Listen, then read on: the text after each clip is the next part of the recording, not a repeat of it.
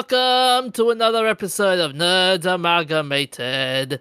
I'm the DJ, and with me today I have the Professor. Hello. How's it going?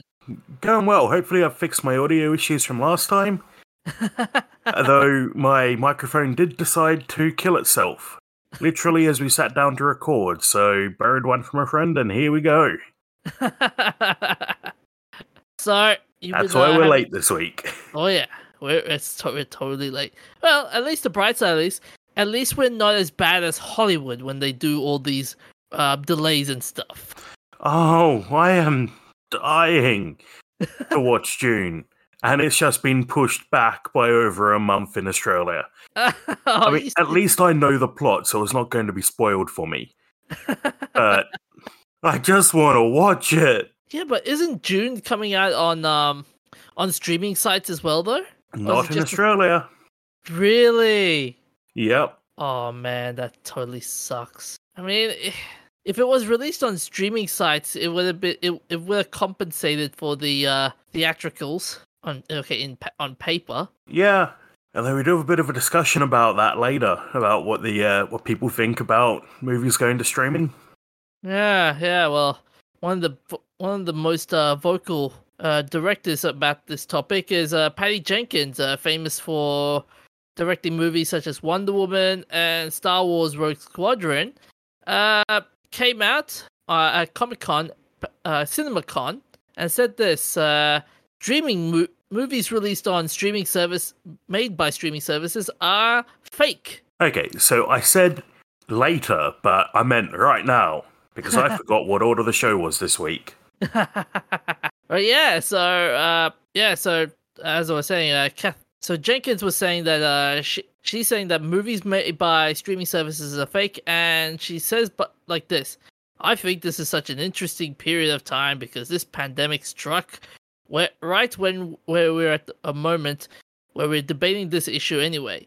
It has been easy, very easy for a lot of people to use the pandemic as an argument pro something that's some of the industry already trying to do, which is day to day. The truth is, I have I've thought there is a big un- understanding of the, the theatrical industry going on for a long time. In my view, the theatrical industry is always booming and can always be booming if there is a diverse content, appeals to all age groups, and is a wonderful experience. I mean, she's sugar. She, I mean, the start of it, she's she's basically sugarcoating the whole theatrical experience.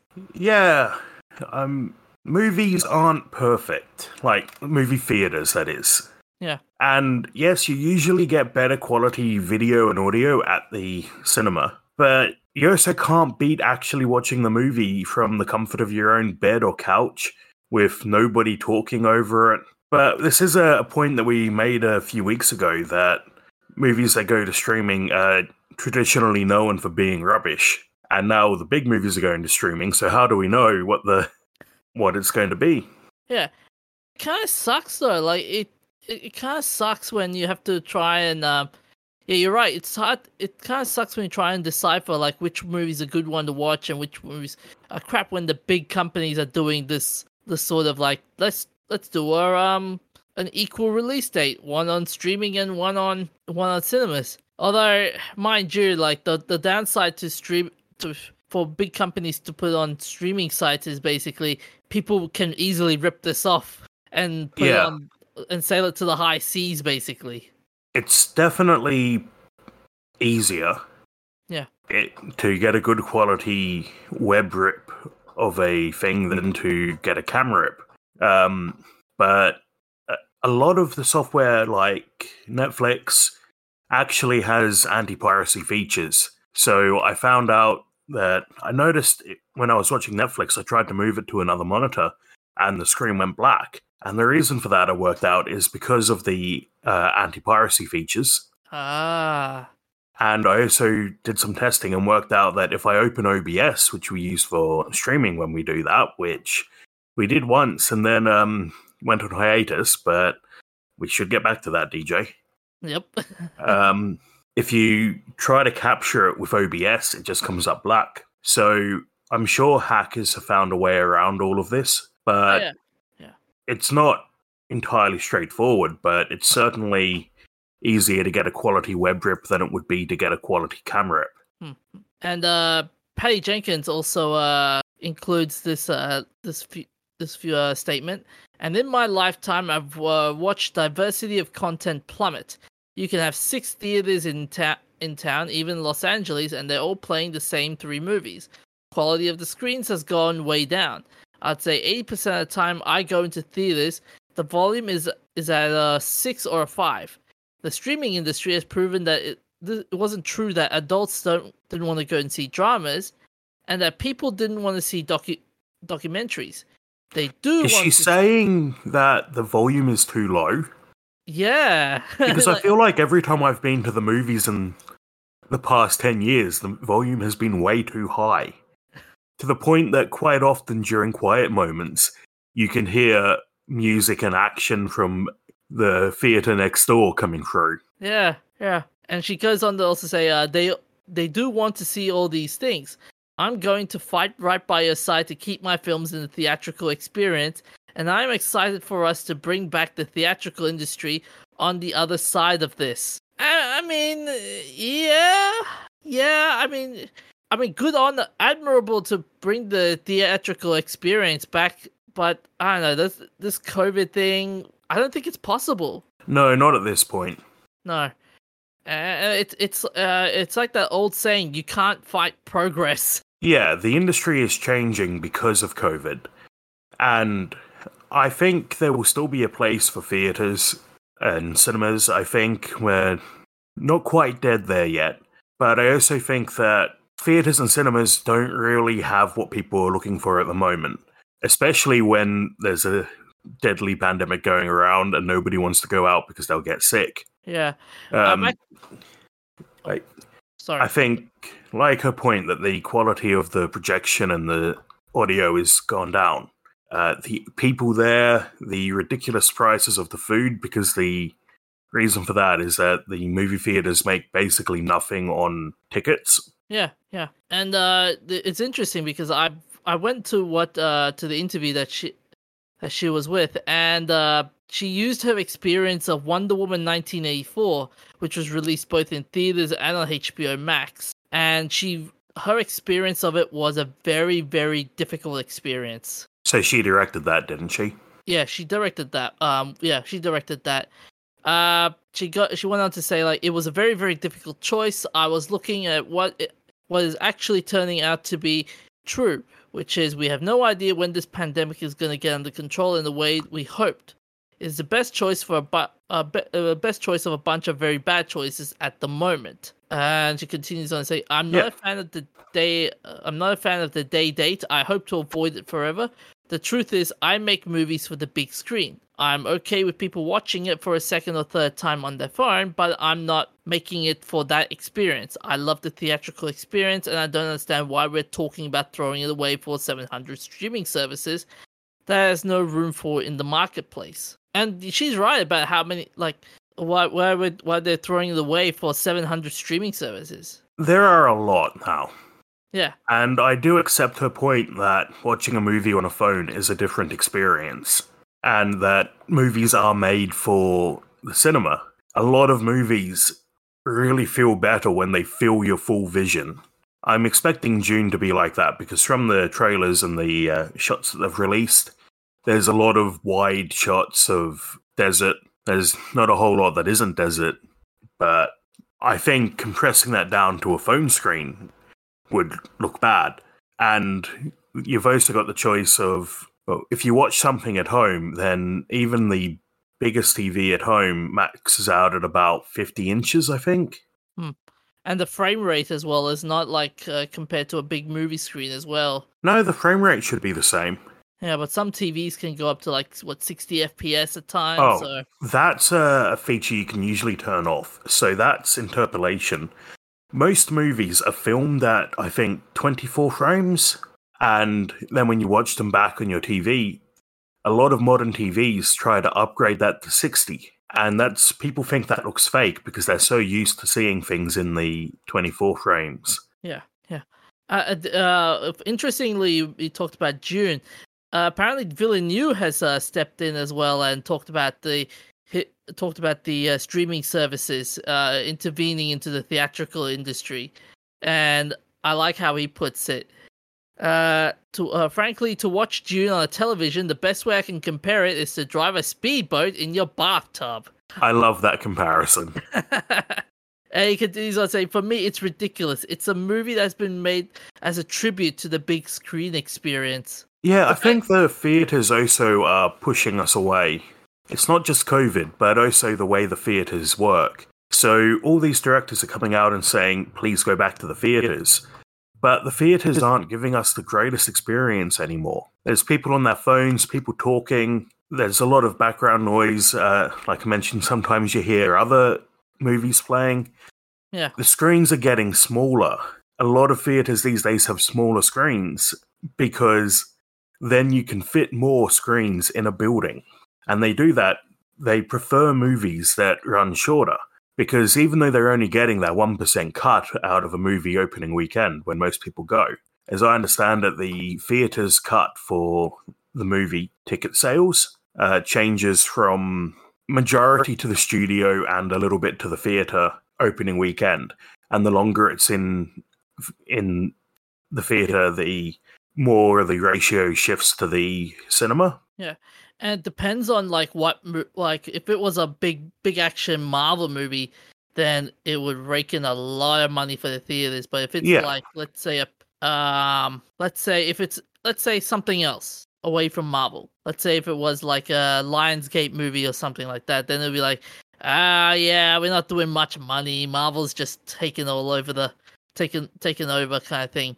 That being said, um yeah, indie games, indie sorry, indie films don't have as much draw. Not even, not even indie films now. Even like um like let's say for example if it was a James Bond franchise, like it wouldn't last long. it would just be like, yeah, okay, it's a James Bond movie. It's not a Marvel movie. To be fair, Bond. there's only one James Bond. Like, yes, there's all these different actors, but they are all James Bond.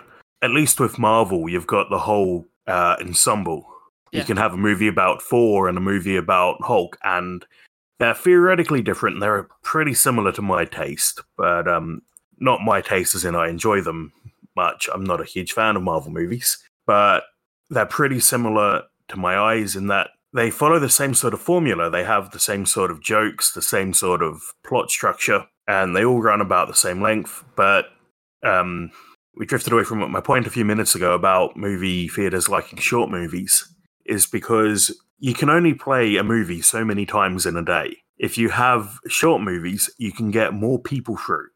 And if you get your 1% cut from 100 people who come in to see a movie uh, in a particular session, and you can only show that movie four times a day because it's four hours long and it takes up your whole opening period, then you're going to prefer the movie that's two hours long and you can get through twice as many people. Okay, okay. So, uh, interestingly, Patty Jenkins was asked this question as well um, during during the interview. Uh, how c- she was asked, how can um, talent such as directors and actors push to make sure they get the theatrical releases they want?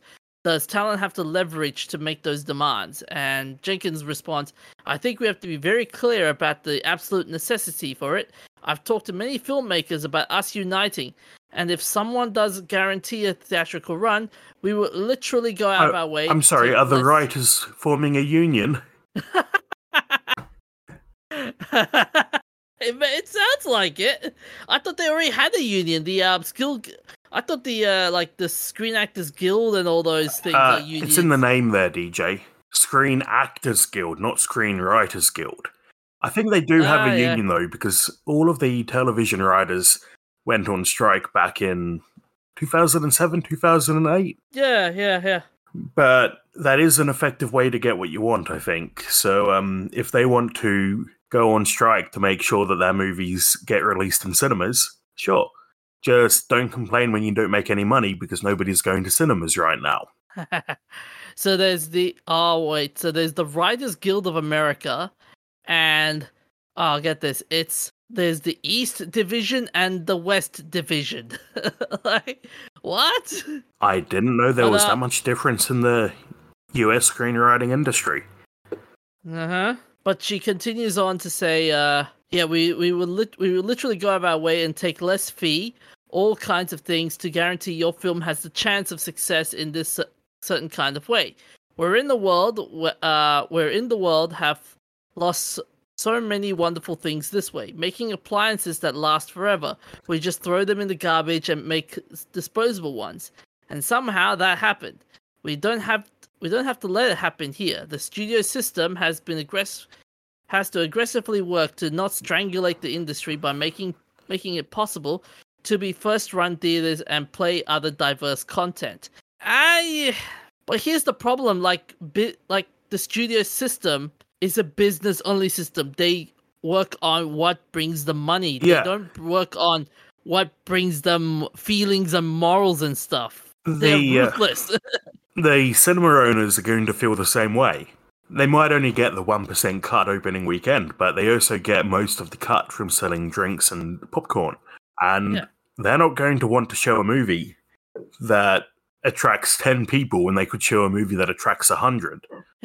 they like most of the like the industry works on a cost benefit model like it's so i mean her analogies it's uh, admirable but it doesn't really work in a sense like what do you think though what, what do you think of analogy of her analogy in this I understand absolutely why she wants it to be in cinemas.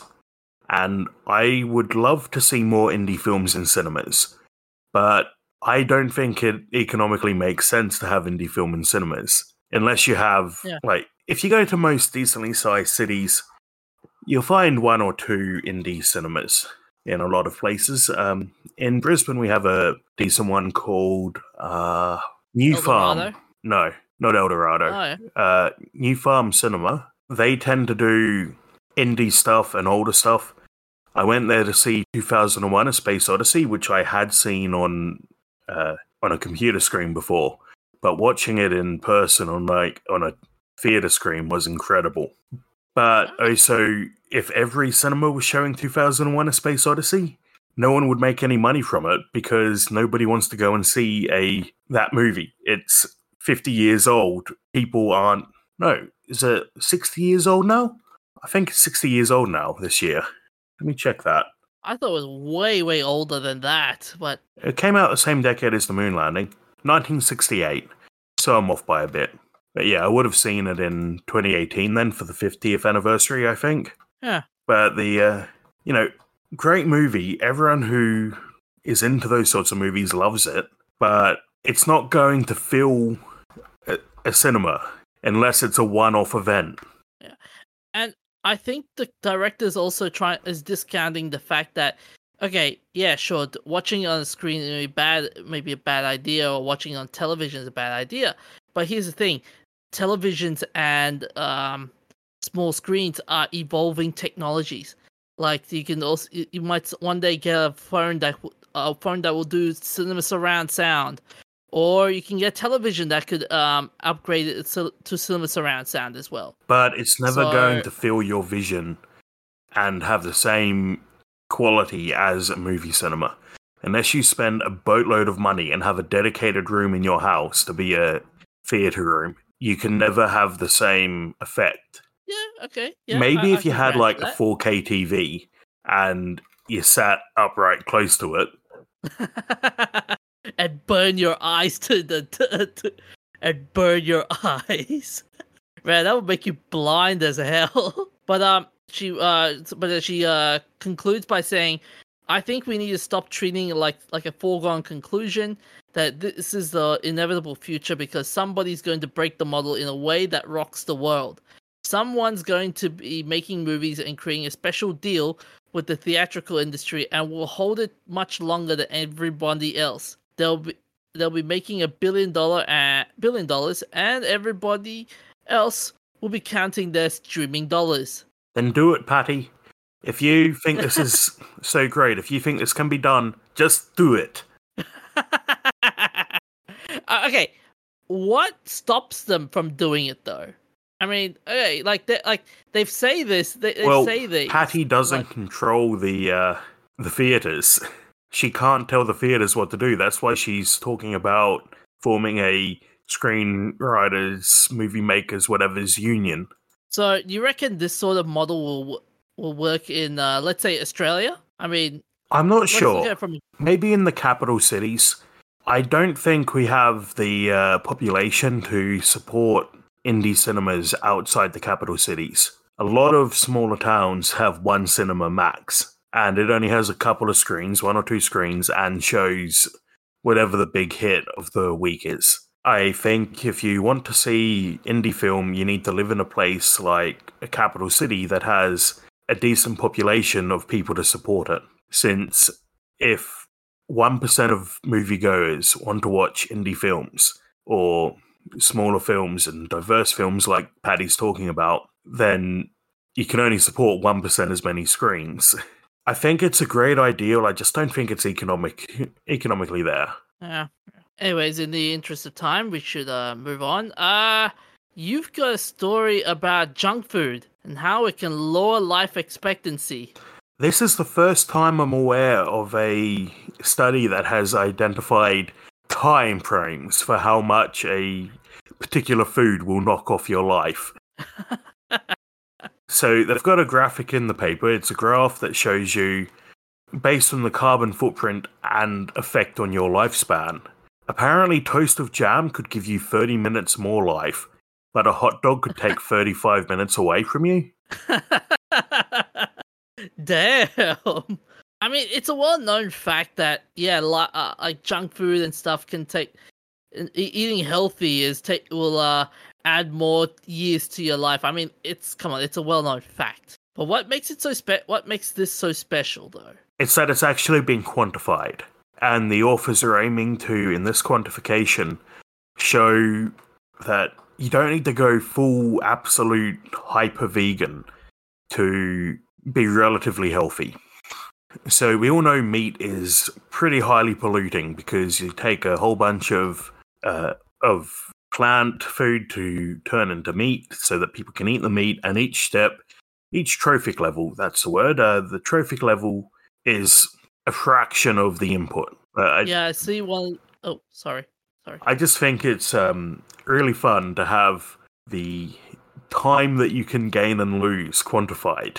They base the data on the epidemiological study, the global burden of disease, which is 30 years of data from every country on Earth. And then they use that information to figure out how much a particular food would affect your health and come up with a figure for your effective lifespan. But they also, it's not just eating the food that they counted, because they did also count um, pollution, which is a massive impact on human health. So in some ways, the uh, some foods are not great for you, but it's not the food that kills you; it's the pollution from producing the food that will. Yeah, I like how one of the uh, quotes was here substituting only 10% of the daily calorie intake of beef and processed meat for a diverse mix of whole grains, fruits, vegetables, and nuts uh, could reduce the average di- dietary carbon footprint of a US consumer by one third and add 48 minutes of life per day,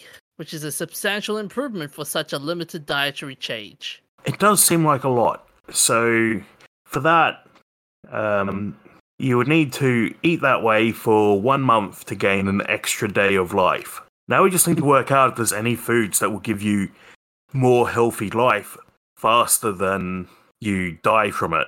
Like, I'm going to assume you can't, you know, take this to absurd absurdity and say that if eating a piece of toast with jam gives you plus 30 minutes, then eating 48 pieces of toast and jam in a, in a day will counteract that day's lifespan and make you effectively immortal. I'm going to go with that is not true because it probably isn't. Can you imagine? Let me like say, yes, we have found the uh, we have found the fountain of youth. It's a peanut butter and jelly sandwich. this is this is the holy grail, guys. a peanut butter and jelly sandwich will make you immortal. I think you'd also get bored eventually. oh man, I can imagine how many uh, food companies are going to use this and market it to the uh, sh- hell out of it. I hope not. Like, can you imagine? Um, Here you go. I've pulled up the actual uh, paper where they have some yeah. more information, and I see here that um, yeah, they've ranked candy above yogurt. Not by much, but it is a it does seem to be above yogurt. Oh no, sorry, I'm actually reading the uh, the graph wrong. oh no. They have a similar impact, but yeah, now that I'm looking that at that more closely, I see candy does have more negative impact than yogurt. Oh, for a second I was gonna go like, ah, I was right. Candy is better than yogurt. Dang it, there goes my fantasy. So, But I like how ca- can we have scientists working on quantifying other things? Like, does walking for 30 minutes give you an extra 10 minutes? And then there's like all these other factors that go into it what you eat, what you don't eat. Like, fasting is supposed to make you healthier. There's some research going on into that in the last few years, which seems Yeah. sort of counterintuitive. You are not eating. How is your body going to look after itself? But the theory is that eating causes uh, your body to work hard to process the food. And if you stop eating for a couple of days, it gives your body time to do other stuff. But I just like having minute by minute analyses of this stuff so that because I'm a bit of a geek and it feels fun to be able to say, oh, look, an apple, that's 10 minutes. I like how they've uh, managed to do do this all though. Is uh, basically they do it with a method called Impact World Plus. Wow, that sa- that sounds so cool cool looking. Uh, so this measures the life cycle impact of food from things like production, processing, preparation, consumption, waste, water use, as well as the impact on human health from things like pollution. And in total, the researchers used 18 indicators to evaluate the various foods and rank them accordingly. Yeah, so there's an 18 um an 18 point system for ranking all of these different foods. But they do also show the uh, effect of um they sorry, they aggregate that and show just the effect as the impact on your healthy life. Stay away from frankfurter sandwiches by the way. They're even worse than hot dogs. Oh wait, is a hot dog a frankfurter sandwich? It might be. Uh, I think might be. But yeah. um, yeah, the they've got the graph has what do they call them? Candlesticks, I think, um, and points out a few outliers. Um, it's you could dive right into the statistics of this. so uh, a frankfurter, by the way, it's a sausage. Yeah, so I suppose that could be the uh, um, hot dogs then. Yeah. Macaroni and cheese and pizza are terrible for you. Yeah, what's that Mediterranean diet about now, people? To be fair, the Mediterranean diet wasn't about pizza. Oh, it's about olives and stuff. Oh, can you imagine this blowing out all the um the fad diets, all the dietary um stuff that we've been told from years on end? How like the Atkins diet is the best way to lose weight. No, the meat diet is the best way to lose Oh weight, wow! and So all the other stuff. it is actually peanut butter and jam sandwiches that give you the massive boost. uh, uh, you know what's going to be even more weirder? Okay, now that we know that peanut butter and jam sandwiches are the key to getting gaining minutes of your life, the question is going to be which version of a peanut butter? Yeah, compare or strawberry and raspberry. Does chunky have an Well- impact? oh, or even better, does chocolate infused peanut butter work?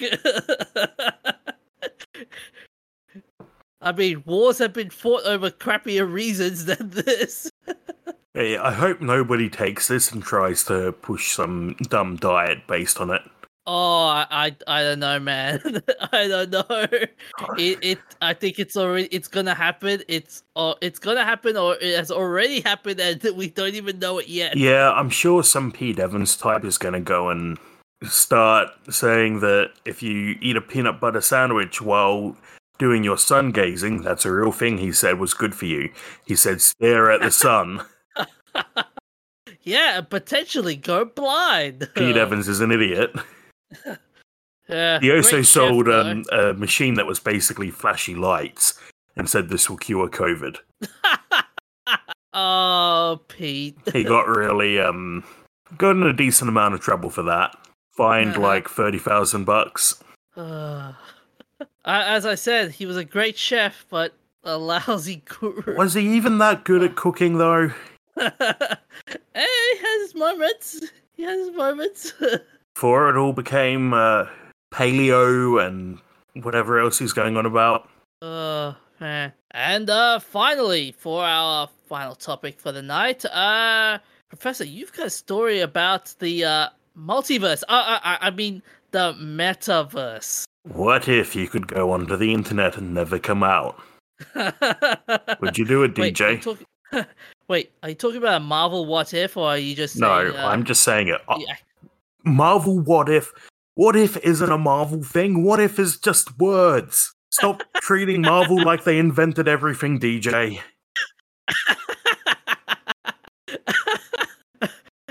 but in answer to your question, oh, I would tempting. It's a tempting offer, but I wouldn't do it. I, I prefer living in living on the on, on hard ground and relying on gravity more than I rely on living outside, living on the in- on the virtual world. All right. Bye. In the past couple of years, everyone's been talking about the metaverse because everyone wants to make billions of dollars, and people have latched onto it and think that metaverse means billions of dollars. Just like a few years back, people thought cloud meant billions of dollars. So we need a like the cloud to butt extension to be modified to change metaverse. So instead of uh, saying I put my data in the butt, you can say I work at a virtual McDonald's in the butt. it's the phrasing. The phrasing sounds so wrong. That's the point. so there's a few competing companies that are making major strides for it at the moment. Uh, Roblox, which we spoke about a few weeks ago, is one of the big ones because you can edit and create a bunch of user content. But I think the original mainstream metaverse would be Second Life. Yeah. and the uh, Eve is sort of like that, but there's no uh, community content. Uh, I think right now there's a lot of investors diving into it because they've gotten the idea that people like video games and VR, and that it's going to make them tons of money. I don't think it, many of them actually have the uh, well, really the skills or the te- technology. I don't think the tech's there yet. But the idea is that by playing in the metaverse, you can also work in the metaverse and attend social events in the metaverse. Why, Something. why am I thinking? Sorry, Why am I? I was gonna say, why am I thinking of Fortnite all of a sudden when they do it's because Fortnite wants to be a metaverse. Everybody wants to be the metaverse. I also don't think um, this might be a little bit of my um, what's the word? I've forgotten the word. apathy? No, not apathy. I can't remember the word, but the Free Software Foundation and Electronic Frontier and all that. I think, uh, you know, I'm a big follower of those groups, and I don't think we're going to have a sort of commercial metaverse the way people think they will. We will.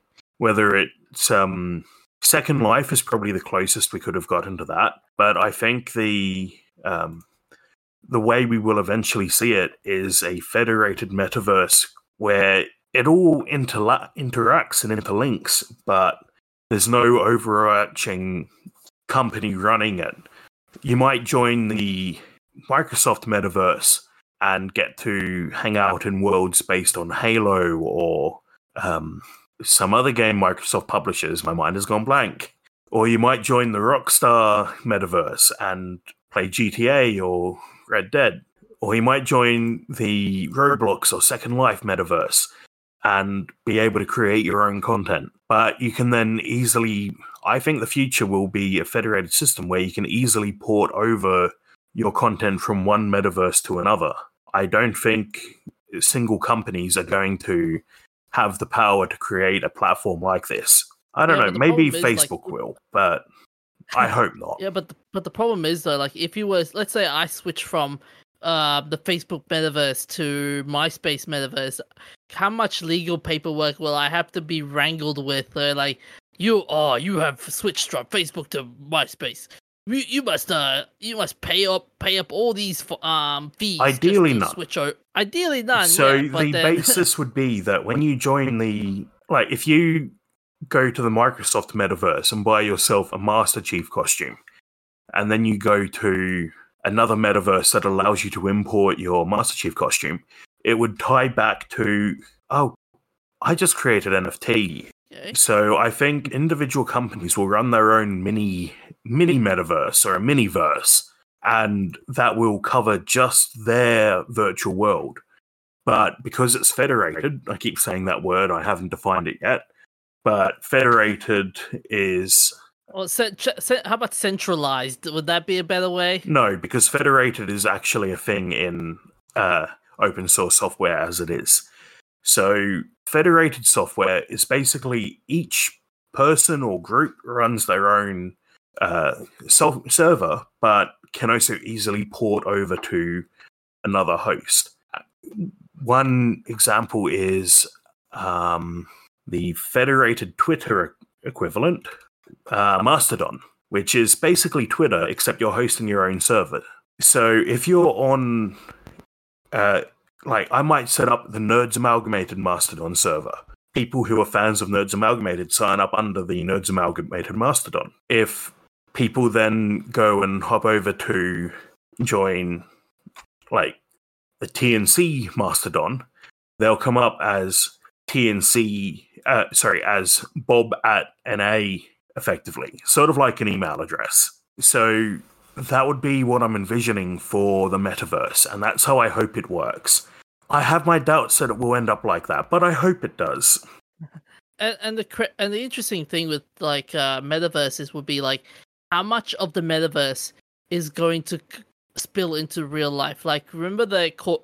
There was a court case with Second Life. I think the goal of the metaverse is to tightly integrate with real life. Because part of the goal of the metaverse is that you can work in the metaverse and create content and be paid for being in the metaverse. So, um, probably a, a popular culture depiction of a metaverse is Ready Player One. But in that case, they log in to, to go to school and to work and stuff like that. So they have their character in a server going to school in a virtual classroom. But because it's full dive VR, it's a lot more realistic than what we're seeing as virtual classrooms now. I mean, it's. I mean, it'll be fun to have that type of metaverse kind of thing, but then the problem you also have to face is like some t- having who will maintain the power. Like it's like, uh, for example, with uh, let's The people, viva la revolution! Okay, that's the point of federating it. In that Yeah. case, if if you don't like it, you leave and go and make your own metaverse with blackjack and hookers. Would you ever do it though, Professor? Would you ever do it though? Um, I mean, I'm getting really into all of these federated things, and I'm being an absolute bloody dork. And uh, one of my upcoming projects is to set up my own federated Mastodon instance and all of that. because um, my friends and I talking about uh, chat programs. We're not happy with any of the current chat programs, and a federated chat program like Rocket Chat would give us a lot more control and um, some other features that we're looking for that we can't get in Discord or Facebook. Hmm. So I'm a little bit biased, I think. I mean, me- an idea of a me- of a alternate universe like uh, a a, meta- a metaverse. I mean, it's a good idea, but yeah, it's just the, how much money is going to be invested into it. Like I've seen a lot of people have been investing a lot of money on onto this project. Yeah, I think we're not ready for it. I think um, we need more take up of VR. So at the moment, VR is a tiny fraction of all gamers. I think we're also too fragmented. These companies, I highly doubt these companies are going to want to do the federated route. I mean, as I was saying earlier, like there's who will take care, who will um, who will have the ultimate power, and like a, a good example I, I'm thinking of is Sword Art Online, for example. Like, let's say one rogue developer will just go, you know what? I'm getting sick and tired of this metaverse. I'm gonna make this a death. Uh, I'm gonna make everybody die physically Okay, in the real world so that and in the metaverse. that would involve hacking somebody's equipment so it gives them an electric shock or something. Yeah, well, that or uh, that or do something crazy. Like really crazy. There will be hackers in any system though.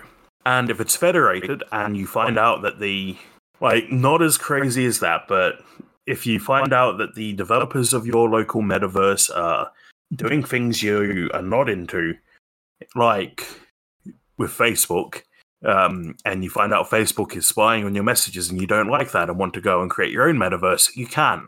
And then you have more control of your own data and it hooks into the Facebook metaverse. You can still hop over and visit Facebook if you want to, but you're not trapped in there. And Yeah. keep in mind that in real life, none of the technology we have is anything like what would allow a Sword Art Online situation to happen. Yeah. Okay, okay. Like, even if I grant you that, like, let's say, let's take out the Sword Art Online thingy, like how it kills the users and stuff.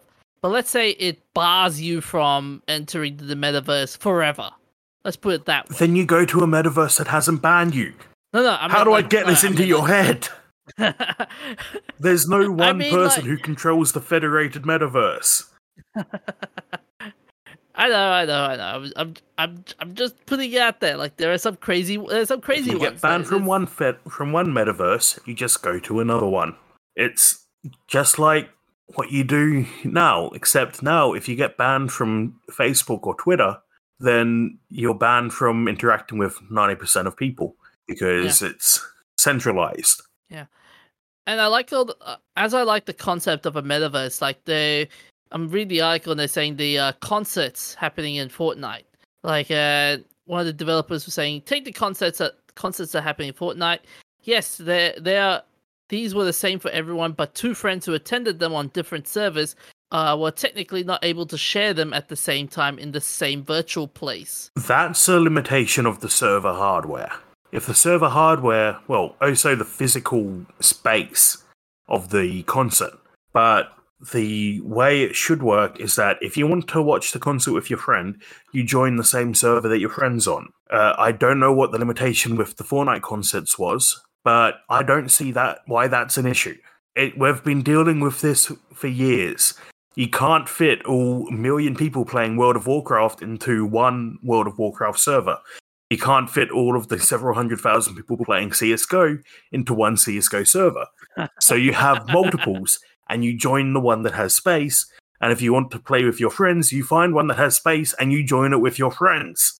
I don't get what's so hard about this. but I do think that uh, if you want to bring up Ready Player One again, I think that the evil company trying to take over and monetize everything is a good example of what Facebook will do if they get control of the metaverse, which is Oh, why I hope I it could- federates.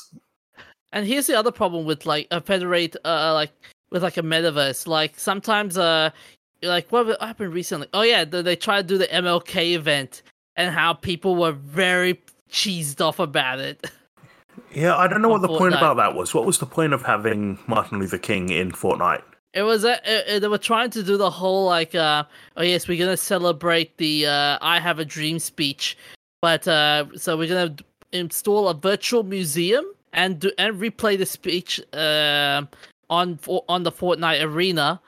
And um, if you if you want to, uh, you can attend the speech as well um, in the arena. Okay. So people were like, "What the hell is this?" And people That's- were really cheesed off. I Like they were- think like, um, that's where a federated. Uh, the words just come back to me. Fediverse is what people call it, but I think that's where it comes back to. So, in a ideal metaverse world, you wouldn't be playing Fortnite and then have a museum dropped on you. You'd be playing Fortnite. If you wanted to check out the Martin Luther King Museum, you'd go to the Martin Luther King metaverse. Well, that's the thing. Like that's the that's the problem with with like uh, the metaverse when you have a metaverse kind of thing. Like people would just drop in things just to make it sound like, oh yes, we want people to raise awareness. Here's something to add in to, And to people do that anyway. You can make a I know, website but- right now to raise awareness for whatever you want. but putting it in a games medium is kind of like, wow, really? It's What just the the next evolution of social networking.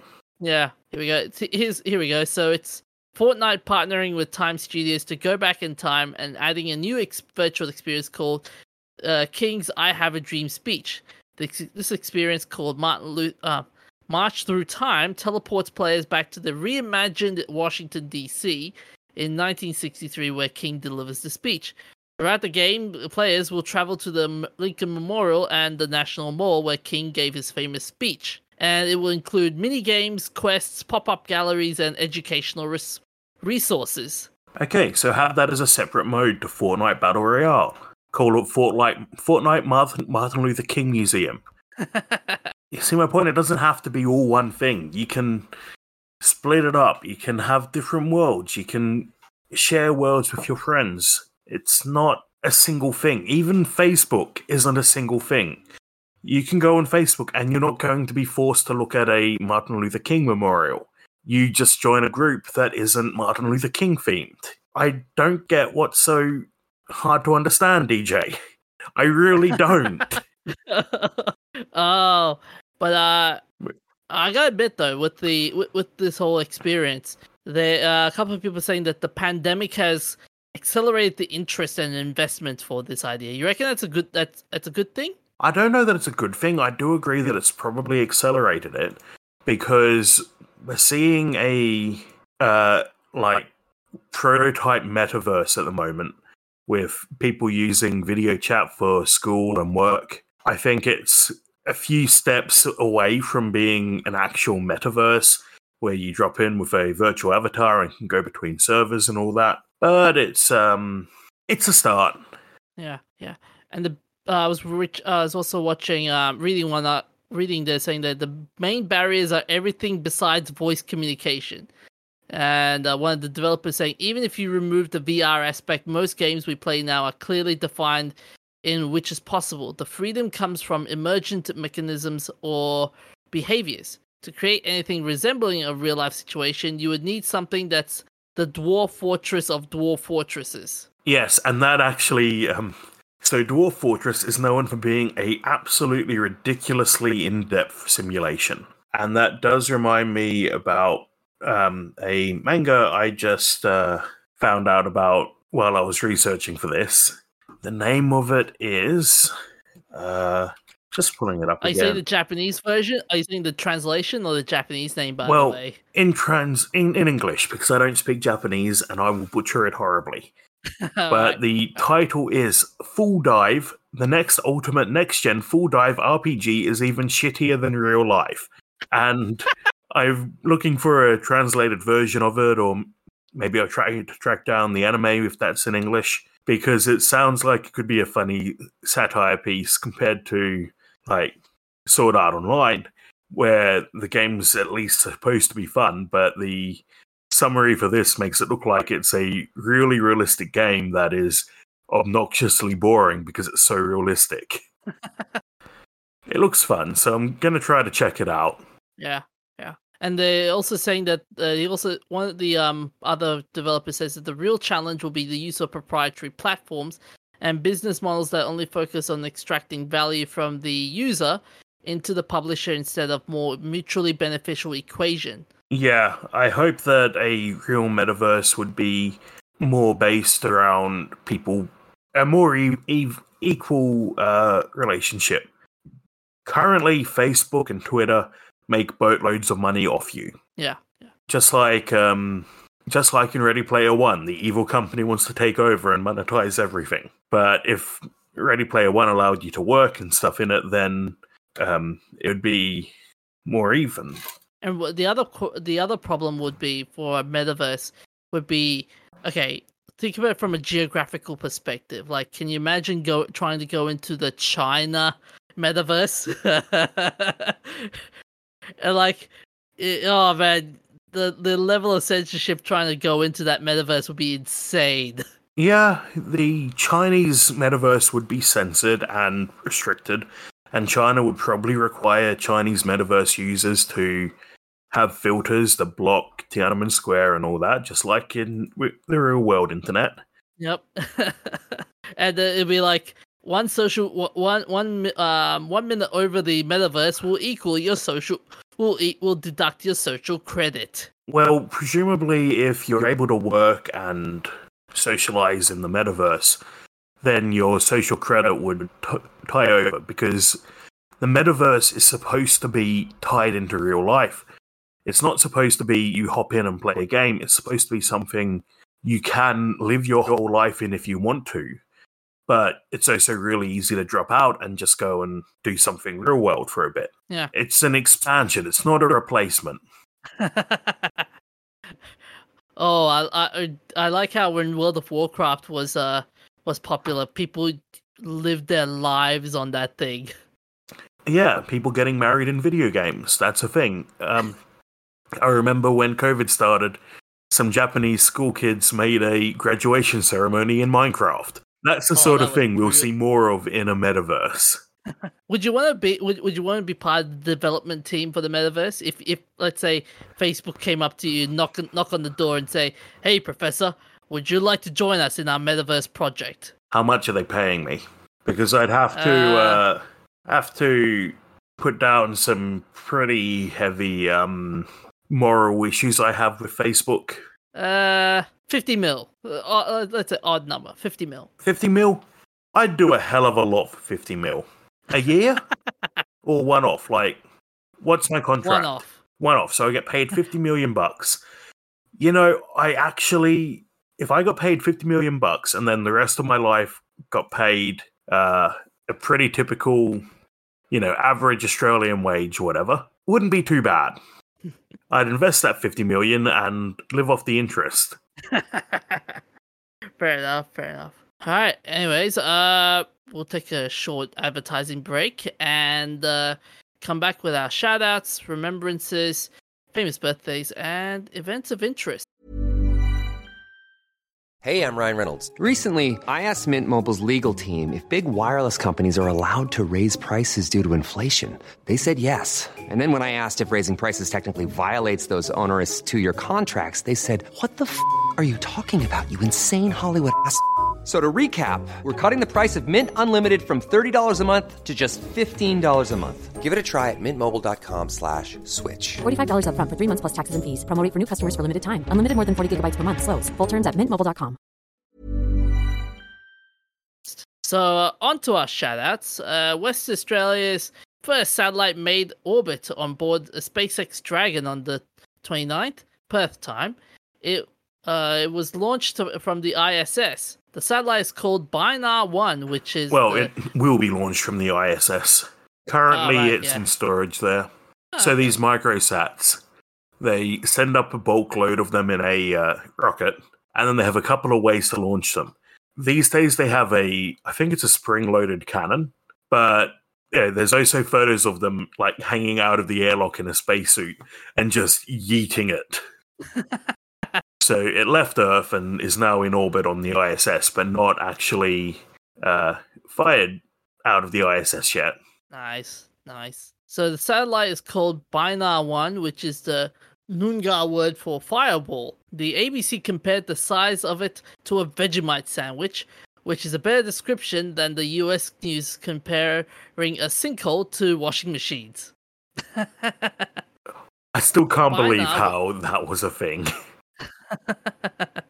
uh, Binar was developed by a team from Curtin University.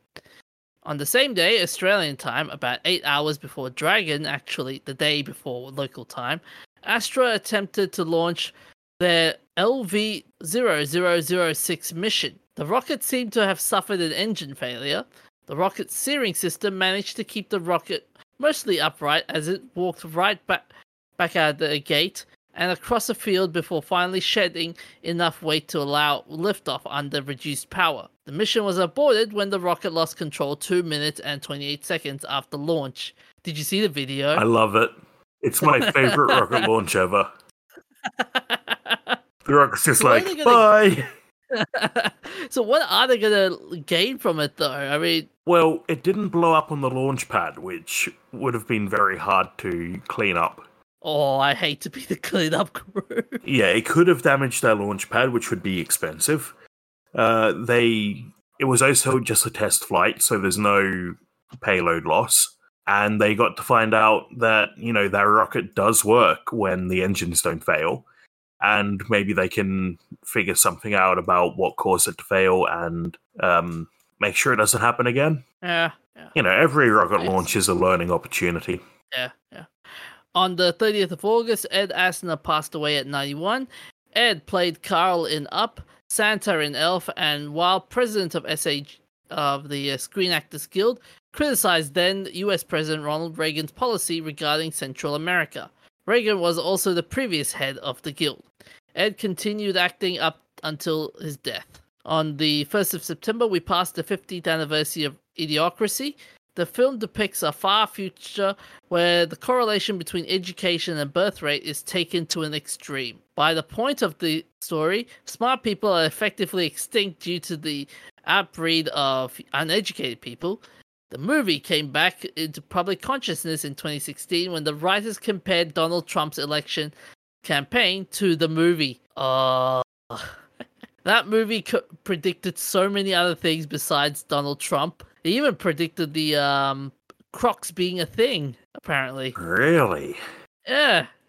Yeah, I was reading an article about that. I gotta, I gotta find that one now. So, uh, on to our remembrances.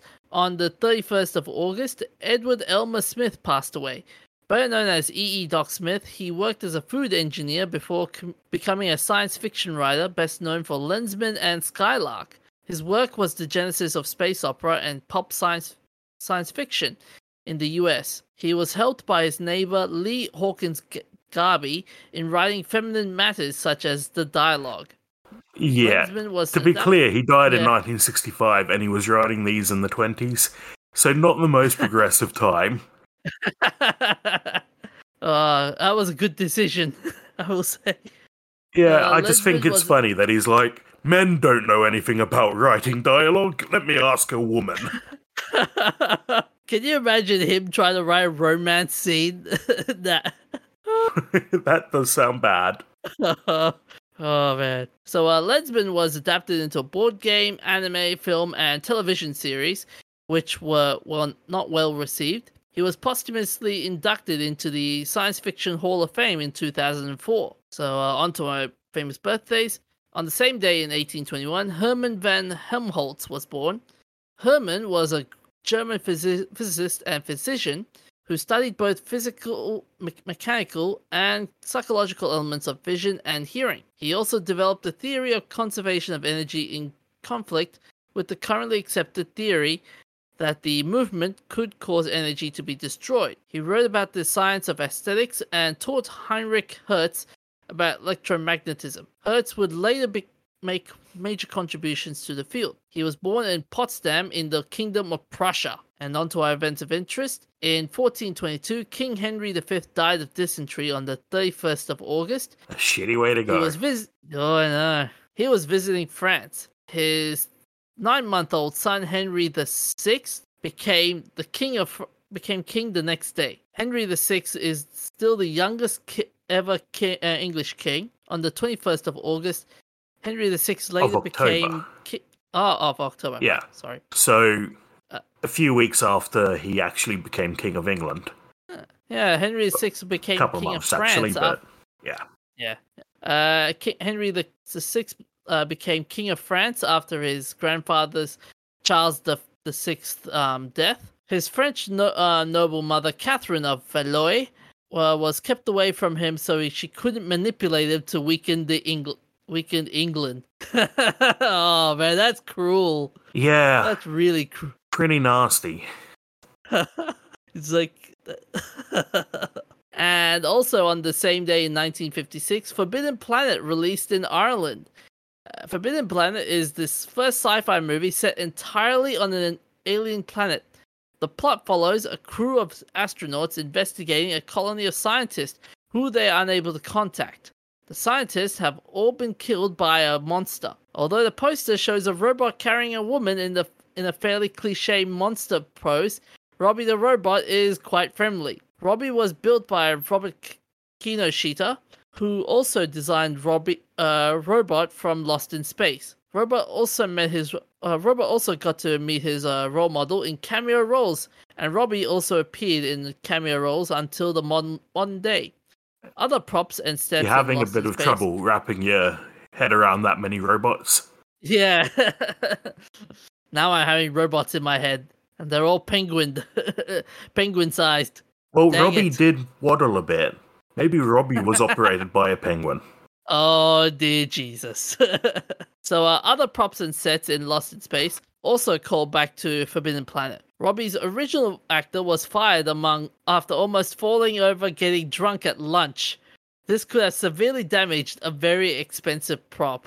Oh man.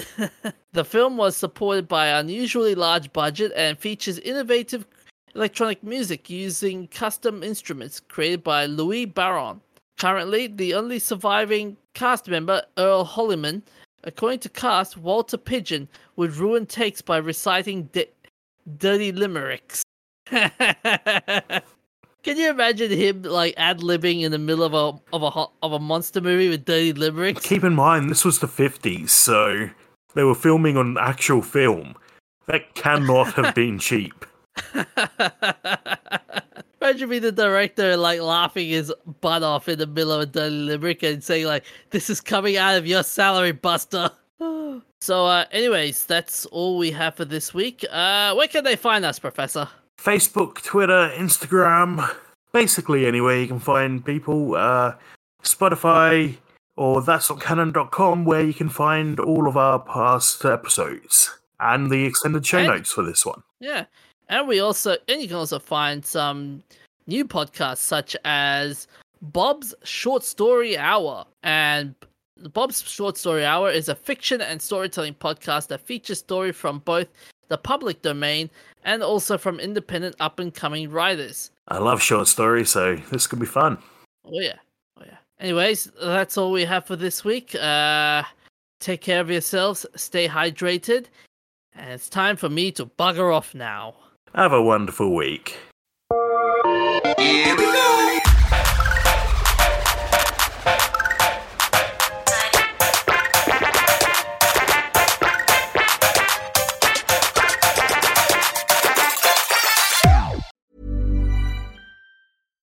Hi, I'm Daniel, founder of Pretty Litter. Cats and cat owners deserve better than any old fashioned litter. That's why I teamed up with scientists and veterinarians to create Pretty Litter. Its innovative crystal formula has superior odor control and weighs up to 80% less than clay litter. Pretty Litter even monitors health by changing colors to help detect early signs of potential illness. It's the world's smartest kitty litter. Go to prettylitter.com and use code ACAST for 20% off your first order and a free cat toy. Terms and conditions apply. See site for details.